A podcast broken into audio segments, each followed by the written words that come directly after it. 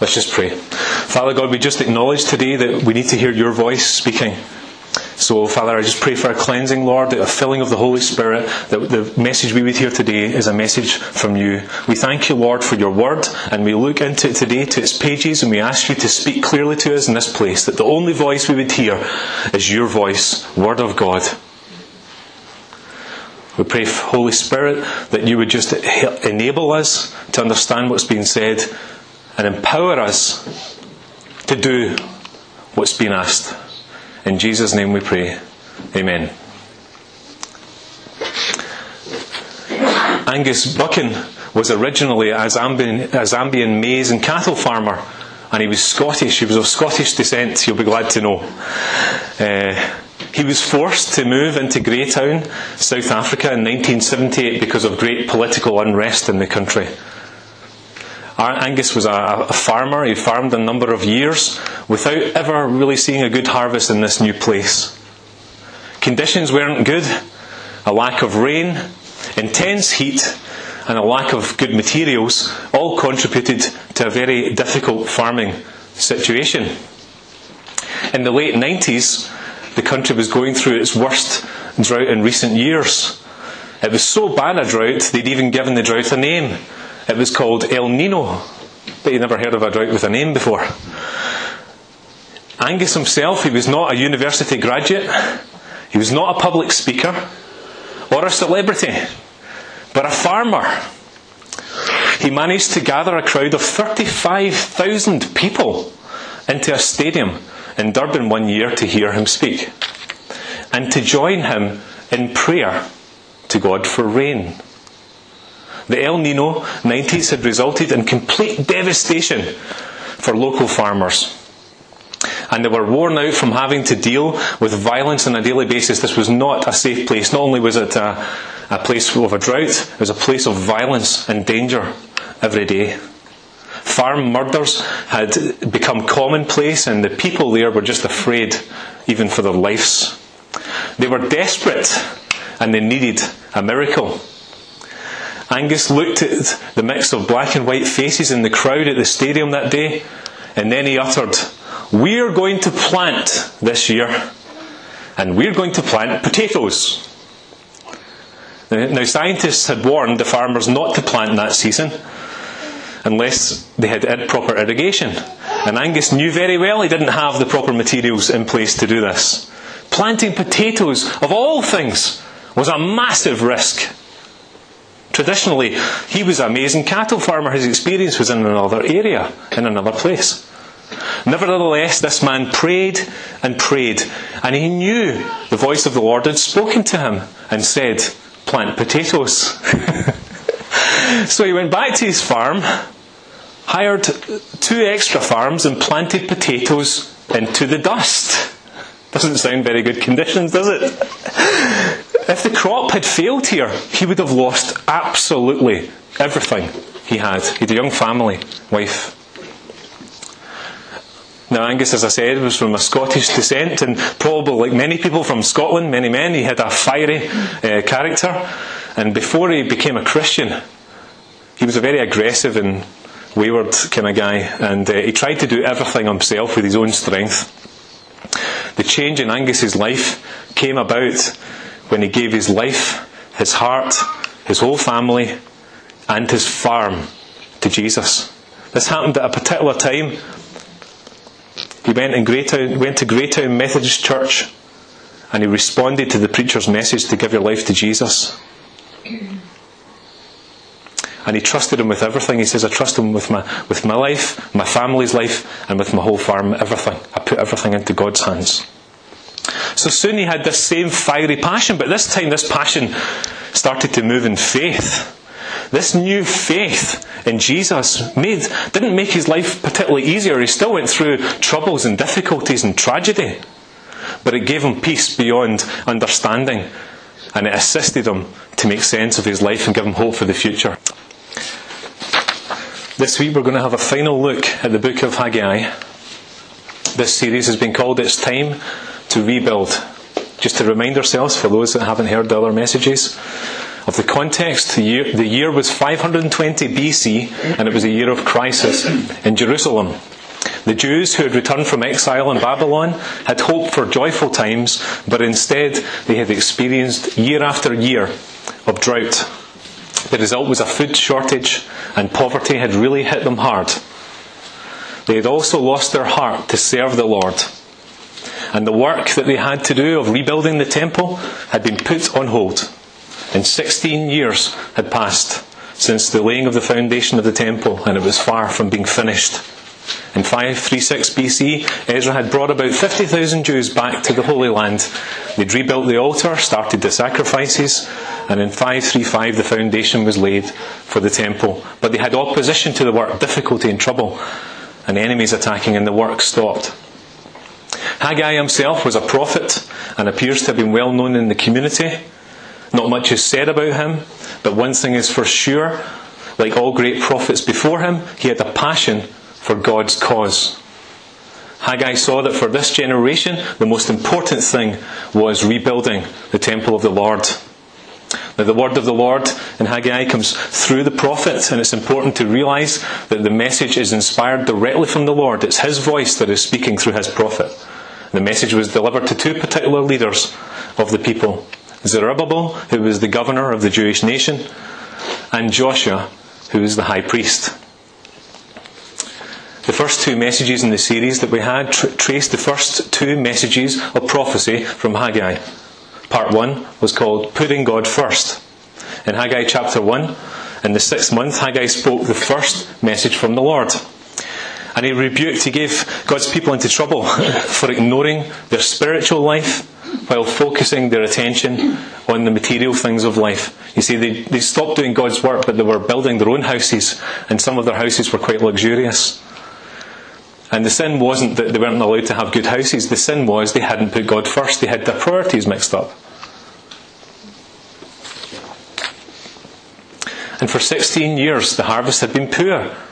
And what does the Lord say about it there? He said it was because they'd been disobedient to Him that they'd experienced this drought.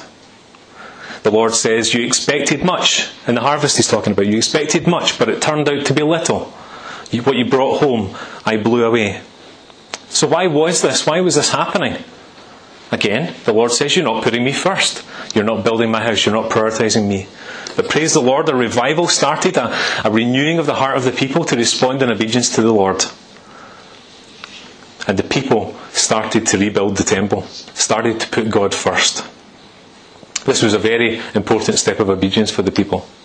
Part 2 was called The Glory of the New House in Haggai chapter 2, verses 1 to 9. You see, the people had now started to walk in obedience, doing what they've been told to do by the Lord. But then they just started to get discouraged, as sometimes happens. And what happened to them? Well, they looked back. They looked back and they saw that the previous temple that had been destroyed was better than the one they were building. It just seemed like they were never going to achieve something that was as good. So, what was the point? Let's just give up. But God says this to them does this seem to you like nothing? Do not despise these small beginnings. So God clearly says, you know, don't despise this work. I've asked you to do it. It's important. It's for me. The size doesn't matter. It's the fact that you're walking in obedience. And he gives them some words of encouragement. The biggest word of encouragement is, it's not by might nor by power, but by my Spirit, says the Lord. He promises it's His power that's going to accomplish this work. Isn't that good? That we don't need to rely on our strength to accomplish the task that the Lord might give us to do. And he says to them, Do not fear. You know, sometimes maybe that man would have felt like that in that situation, afraid. What's going to happen? Just what is going to happen if I step out in faith and I obey what the Lord has asked me to do? God says, Do not be afraid. I am with you. Part 3 was called Obedience Leads to Blessing. That was uh, last week from Haggai chapter 2, verses 10 to 19. This was Haggai's third message from the Lord. And this time it's pointed out that the people had been defiled, and that's a, maybe a, not an everyday word, but the word defiled means unclean. It's describing the fact that there are sinful people, as we all are, and that sin needs to be dealt with. If it isn't dealt with, it's going to contaminate the work, it's going to make it unclean. And the first step, the blessing is obedience. An obedient heart is very important to God. God said of King David, I have found David, son of Jesse, a man after my own heart, for he will do everything I want him to do. Now, we noted last week that obedience does not mean perfection. Praise the Lord. it doesn't mean it. Do you remember Peter? You know, he launched out off the boat. He had faith for that. But when he started walking a few steps, he got afraid and he started to sink. But it was good that Peter obeyed the Lord and got out of that boat, wasn't it? We heard about that last week from my mum. An obedient heart is important to the Lord. It's, but it's not perfection. It's to do with true repentance. And remember, in David's life, he was not perfect. He made major mistakes, but his heart was true to the Lord, and he truly repented of the things that he did wrong, of his sins, and he obeyed the Lord in his life as a whole. Now, the application here for Israel was they responded again, praise God, positively. They walked in obedience, they repented of their sins, and we heard last week that Joshua, as their high priest representative, there was this image of being covered in filthy rags, and the Lord takes it away and replaces it with clean garments. As a picture of the Lord's mercy and forgiveness for, for his people.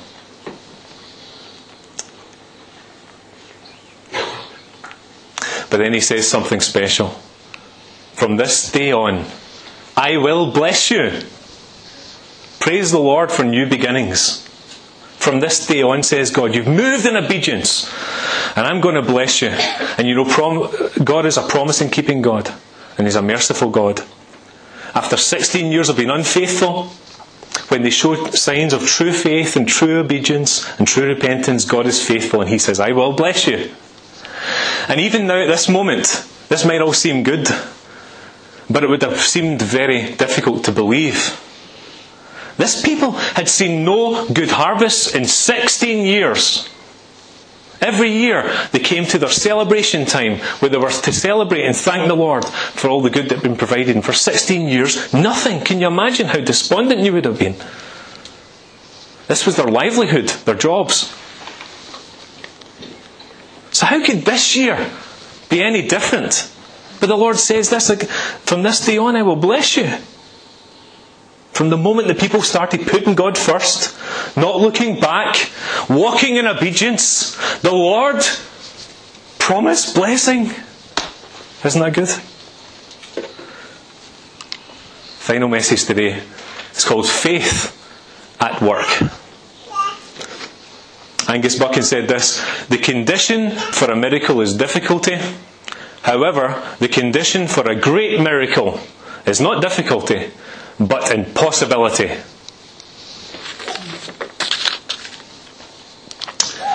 If you turn to Haggai chapter 2, verses 20 to 23, that will be the focus of our verses today. The final part, the final message from the Lord. Haggai chapter 2, 20. The word of the Lord came to Haggai a second time on the 24th day of the month. Tell Zerubbabel, governor of Judah, that I will shake the heavens and the earth. I will overturn royal thrones and shatter the power of the foreign kingdoms. I will overthrow chariots and their drivers. Horses and their riders will fall, each by the sword of his brother. On that day, declares the Lord Almighty, I will take you, my servant Zerubbabel, son of Shealtiel, declares the Lord, and I will make you like my signet ring. For I have chosen you, declares the Lord Almighty. Amen. This fourth message from the Lord took place on the same day as the last message, the third message. But this time it's pointed to Zerubbabel, who, as we said, was the governor, the representative, and leader of the Jewish community. So, who was this man? He played a very important part in God's plan for his people. He was not a prophet like Haggai, or a priest like Joshua, but a leader of the Jewish community. It was under his leadership that the exiles came back from Babylon to Jerusalem in Ezra 2. And he was given the political authority as governor of Jerusalem, Jerusalem by Cyrus, the king of Persia. This is important. He came from the royal line of David. He was also, therefore, an ancestor of Jesus Christ. He is mentioned in that line in Matthew 1, verse 12, and Luke 3, verse 27.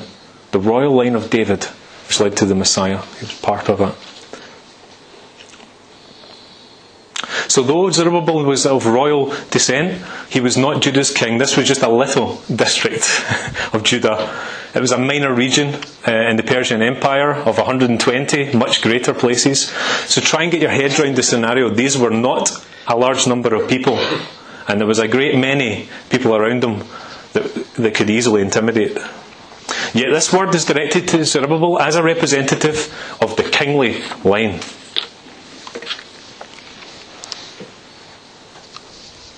Firstly, I want to say today that we can see from this passage that God is in control. This message to Zerubbabel was a word of encouragement. As a leader of the work, he would have needed special encouragement. You know, leaders who step out and do works like, like this do need special encouragement. It can be quite disheartening sometimes. You see, the people were looking to their leader for the promised blessing. They were looking to the Lord, expecting this great harvest. But it was an impossible situation. There were great empires, much bigger around them, in opposition to them.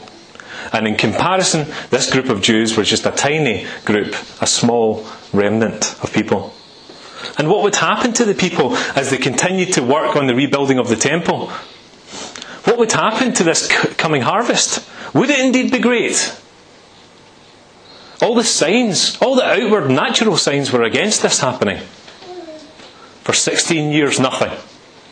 How could this year be any different? But God encouraged Zerubbabel's faith.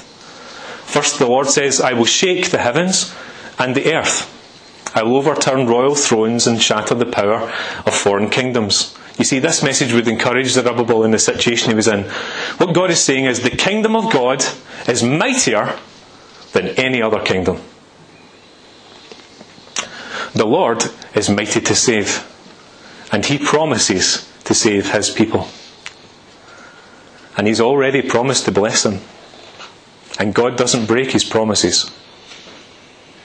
When the Lord says, I will shake the heavens and the earth, it is repeating a statement mentioned earlier in Haggai 2, verse 6, where he said, I will once more shake the heavens and the earth. Now, there are many different interpretations of this verse, but I'd just like to read from Hebrews, uh, where this is applied directly to the New Testament church of believers. Hebrews chapter 12, verses 27 to 29. The words once more indicate the removing of what can be shaken, that is, the created things, so that what cannot be shaken may remain. Therefore, since we are receiving a kingdom that cannot be shaken, let us be thankful and so worship God acceptably with reverence and awe, for our God is a consuming fire. So we see here that these words from the Lord in Haggai are actually pointing forward to the future, down that line to the Messiah, the coming of our Lord and Saviour, Jesus Christ. And in fact, looking forward again to his second coming. You know, there's going to be a day when the Lord Jesus will return. And everything on this earth that can be shaken will be shaken. But you know, one thing will be still standing in that day the kingdom of God. The church of Jesus Christ shall remain standing. You see, God is in control. He promises in the future there will be a new heaven and a new earth. So now Zerubbabel is being personally encouraged to continue with the work in confidence, knowing that God is in control and he will bring the word to completion. His kingdom shall never be shaken. I can still remember Bill Keaton saying that phrase all the way through the Coffee House project, and I think it's good to relate to the fact that in New Beginnings we have experienced what we're talking about today. That the kingdom of God cannot be shaken, that God is in control. And as you move in simple obedience to Him, God moves in great power, and He controls the situation and completes it. God always always completes what he begins. Amen. Amen. And that includes our salvation. It includes the work of God in our life. This verse here from Paul in Philippians 1, verse 6 says to believers, He who began a good work in you will carry it on to completion until the day of Christ Jesus.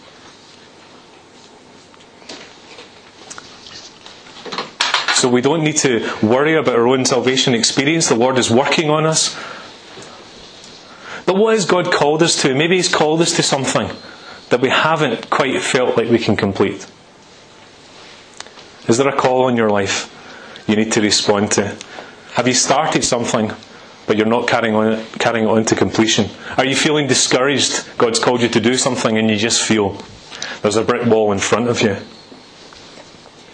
First of all, beware of the sins that we mentioned previously.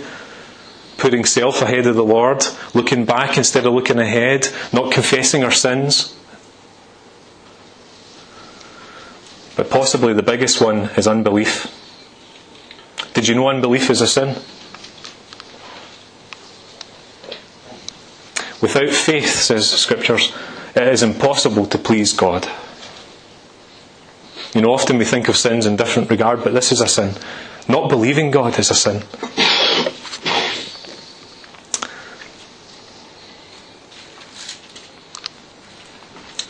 So God is in control. And then we see a seal of authority. Um, secondly, God encouraged Zerubbabel by saying this And I will make you my signet ring, for I have chosen you, declares the Lord Almighty. A signet ring was worn just imagine it. This isn't one, but a signet ring was worn on the king's finger and carried the seal of his royal authority, the stamp of his royal authority. And he used this stamp to stamp all official documents. And it was so important and so critical to authority that he usually carried it on his person at all times. So, what is God saying? A word of encouragement to Zerubbabel. Well, again, he's encouraging his faith. He's saying this I've chosen you. Don't give up. What an encouragement this would be to him. The Lord is giving his authority to him to finish the temple, to do the Lord's work. And you know, this idea of a, a seal of authority is also a forward look and a picture of the future when Jesus Christ, the Messiah, was coming to save the lost and to build his temple, the church. You see, as Christians, we are chosen to serve the Lord. Ephesians 1 11 to 14 says, In him, that's Christ, we were also chosen, having been predestined according to the plan of him who works out everything in conformity with the purpose of his will in order that we, who were the first to hope in Christ, might be for the praise of his glory. And you also were included in Christ when you heard the word of truth, the gospel of your salvation, having believed. You were marked in him with a seal, the promised Holy Spirit, who is a depositing guarantee, guaranteeing our inheritance until the redemption of those who are God's possession to the praise of His glory. And God will bless His word to us. You see, in the Old Testament days, the Israelites were looking forward, eagerly hoping and waiting for the coming of the Messiah, the Saviour. The Saviour who would do what? The Saviour who would deliver them from sins. You see, they were again and again having to give sacrifices and falling away and coming back and falling away and coming back with the same sacrifices. Jesus, God. Jesus is God. Can I just emphasize that? And God became flesh. He lived a sinless life. And he died for our sins on the cross at Calvary. Praise the Lord. Praise God that we live in a time when the price has been paid. The price has been paid once for all. Whether it feels like it or not, and I know in my life it doesn't always feel like it, it's the truth. Jesus paid the price once forever. Jesus, God, God's Son, became flesh, lived a perfect sinless life, and died for our sins on the cross.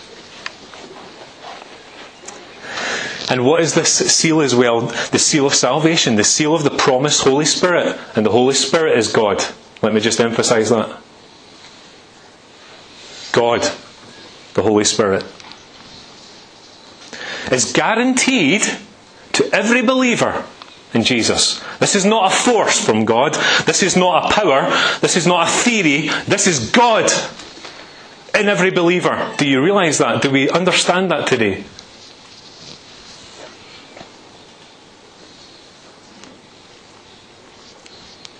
And because believers are in Christ, they also now share in the great inheritance of the King of Kings, Jesus. I don't know all of what that means.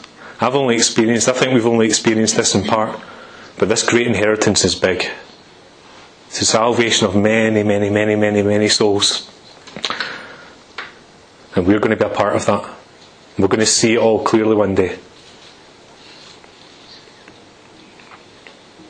But there's also that inheritance of power of God within us now.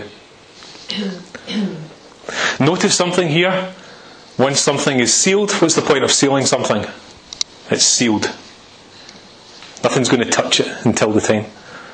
Praise God that when He provides us with a guarantee of salvation and a guarantee of the Holy Spirit, it is not something we need to worry about anymore. We don't hold this together. I don't believe it's possible to lose our salvation. It's not possible. God Himself says in the Scriptures, He holds us in His hands. He holds us together. And the Holy Spirit dwells within every believer. Christ in us, the hope of glory. Praise the Lord. He dwells in you, and He dwells in me if we are true believers in Jesus Christ. We are actually now the temple of the Holy Spirit.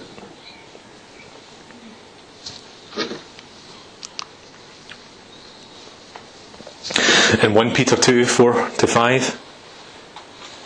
think about this concept of the, being the temple. He says, You are coming to Christ, who is the living cornerstone of God's temple. He was rejected by people, but he was chosen by God for great honour. And you are living stones that God is building into his spiritual temple. What's more, you are holy priests. Through the mediation of Jesus Christ, you offer spiritual sacrifices that please God. Isn't that a good statement there? Sacrifices that please God now. Do you know why it pleases God? Because of the cornerstone, Jesus Christ, and the work that He has accomplished. And as we join as living stones in the house of God, it's pleasing to God now. So, is that an encouragement to you today? We are living stones in God's temple, which is the church of Jesus Christ. What a privilege to be part of this. Thirdly, faith moves mountains. Now it's clear when we go back to the Zerubbabel there that this was going to require significant faith to continue and complete this task. Zerubbabel faced a mountain of difficulties, uh, op- opposition from enemies, discouragement, insufficient resources, poor harvests. He was going to require great faith in God to help him to move ahead. And the prophet Zechariah, who prophesied along Haggai in Judah at the same time, said these words to Zerubbabel. This is the word of the Lord to Zerubbabel, not by might nor by power, but by my spirit, says the Lord Almighty. What are you, O mighty mountain? Before Zerubbabel you will become level ground. Then he will bring out the capstone to shouts of, God bless it, God bless it. The hands of Zerubbabel have laid the foundation of this temple, and his hands will also complete it. Then you will know that the Lord Almighty has sent me to you.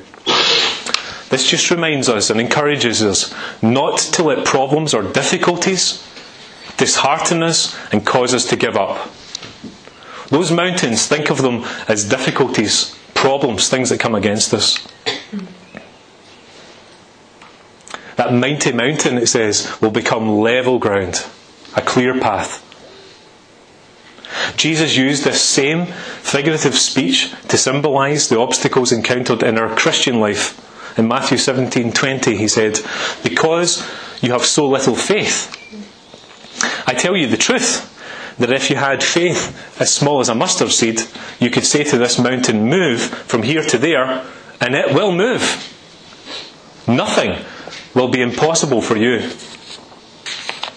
Charles Wesley says the same thing in one of his many hymns. He says this Give me fa- the faith which can remove and sink the mountain to a plain.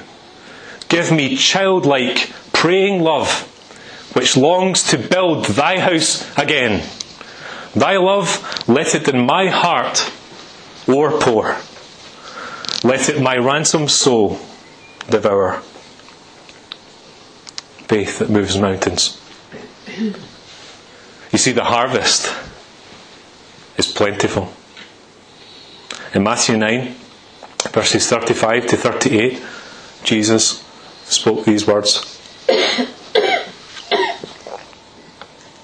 I'll just read in context from verse 35. Jesus went through all the towns and the villages, teaching in their synagogues, preaching the good news of the kingdom, and healing every disease and sickness. When he saw the crowds, he had compassion on them because they were harassed and helpless like sheep without a shepherd. Then he said to his disciples, The harvest is plentiful, but the workers are few. Ask the Lord of the harvest therefore, to send out workers into his harvest field. You see, Jesus was travelling around these small towns, villages. He was teaching people, he was healing people. And great crowds of people were coming to him. But did you notice something? It says Jesus had compassion on the people. This is Jesus, King of Kings, Son of God, the Word of God, in the flesh. He had great compassion on everyone who came to him. Isn't it incredible to see God's compassion for us? You know, that word for compassion literally means he was wrenched in his gut. A deep down feeling of care and concern and compassion. And why was he responding like this? Because he saw they were harassed and they were helpless, like sheep without a shepherd. Jesus saw straight through to the core of the problem in their lives. The people were helpless. They were like sheep without a shepherd. They were lost and they were unable to help themselves. In 2 Peter 2 22 to 25 says this He, that is Jesus, he committed no sin, and no deceit was found in his mouth. When they hurled their insults at him, he didn't retaliate. When he suffered, he made no threats. Instead, he entrusted himself to him who judges justly. He himself bore our sins in his body on the tree, so that we might die to sins and live for righteousness. By his wounds you have been healed. For you were like sheep going astray. But now you have returned to the shepherd and overseer of your souls. Jesus had his eyes of compassion set towards the cross at Calvary. He was going to once and for all deal with the problem of sin. The harassment and helplessness of people was going to be dealt with, praise the Lord. No longer would people have to be lost. No longer would they have to be like sheep without a shepherd. But notice, this is, I want us to be encouraged by this today. The harvest is plentiful, he says. He turns to his disciples and he says, The harvest is plentiful, but the workers are few. So he makes this statement the harvest is plentiful. It's an interesting statement. What does he mean by this? Well, in the context of this passage, I believe Jesus is saying that this is a harvest of people. People who are lost. People who feel harassed. People who feel hopeless and helpless. People who need their sins forgiven. People who need a Saviour. Doesn't that cover every one of us? I think it does. then Jesus makes another statement, but the workers are few. Ask the Lord of the harvest, therefore, to send out workers into the harvest field, his harvest field. So, you see, the problem here is not with the harvest. The problem is with the workers. There are too few workers. So, the solution that Jesus gives is pray. Pray that the Lord of the harvest sends out more workers into his harvest field. Jesus is God and it is his harvest field, but he is entrusted the task of declaring the good news of the gospel to us. We are his workers in that harvest field. We're his representatives in the world. Now, I want to ask a question today, and it's a serious question. And I know some people here may have been Christians for many years, maybe some haven't. But this is a serious question of faith today. Do we believe that the harvest is plentiful?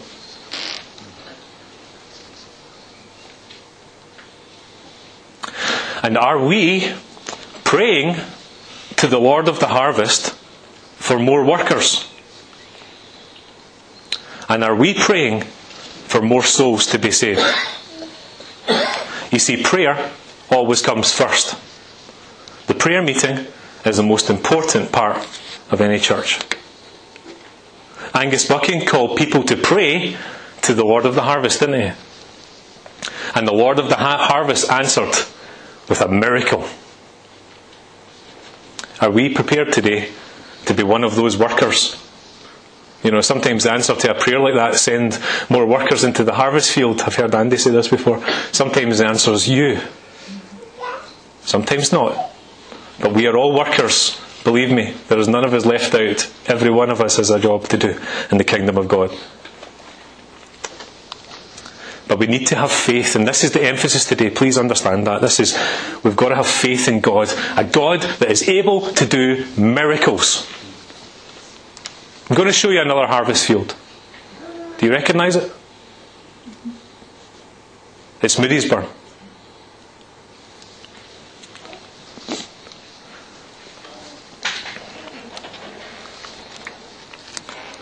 The word I have for this year, for Moodiesburn, is harvest.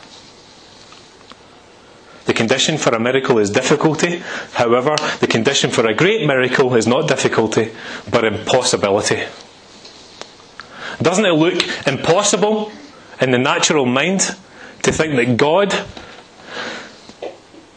has a harvest of people in Moodiesburn? But it's not impossible. And I believe God wants this small group of believers today to respond in faith by believing that He is able to do immeasurably more than we can ever ask or imagine according to His power which is at work within us. Ephesians 3:20. You see this is not too hard for God. In fact, I believe that God has already declared the harvest for Moodiesburn. I believe it all my heart. And as we learned in this four part series in Haggai, our responsibilities as God's people are firstly, to put God first. Secondly, to make sure and give all the glory, all the glory to God. Thirdly, to be obedient. When He says do something, do it. And that includes repenting of our sin. And the promise is obedience leads to blessing.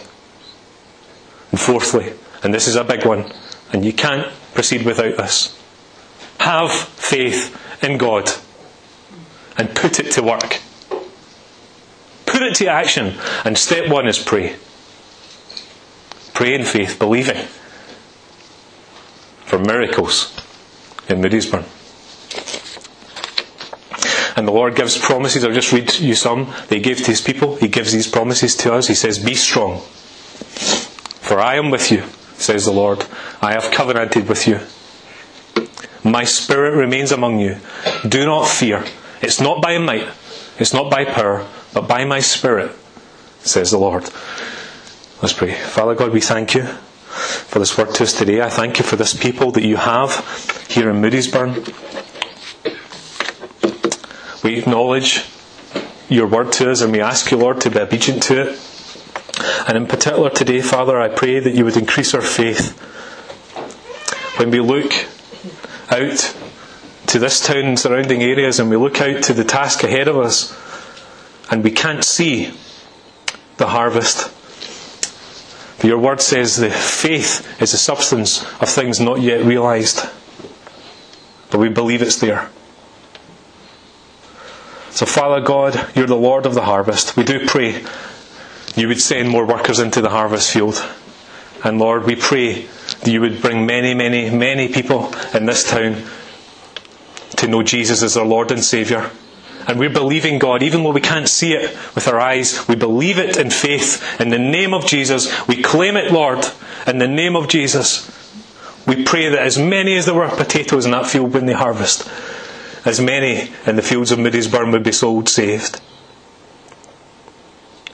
We pray too for family and friends that don't know you as Saviour. We pray in faith, Lord. You don't desire any to be lost, and we pray you would draw them to yourself and save them. In Jesus' name, we commit ourselves to you. Amen.